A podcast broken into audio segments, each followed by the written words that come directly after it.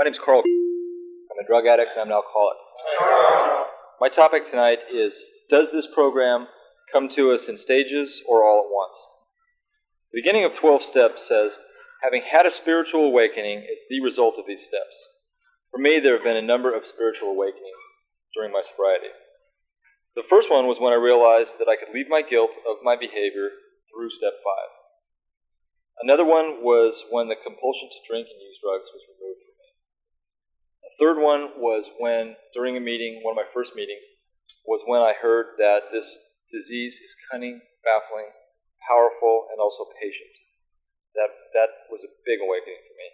These awakenings came to me fairly early in my recovery, and I believe this was because I chased this program with all my energy through an open mind, through a willingness to be honest, and through going to a lot of meetings. For me, this path has not been one a one-time action, but has been an ongoing process.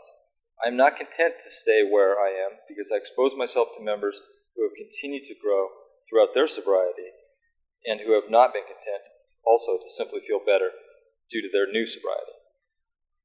I want, I desperately want what you have.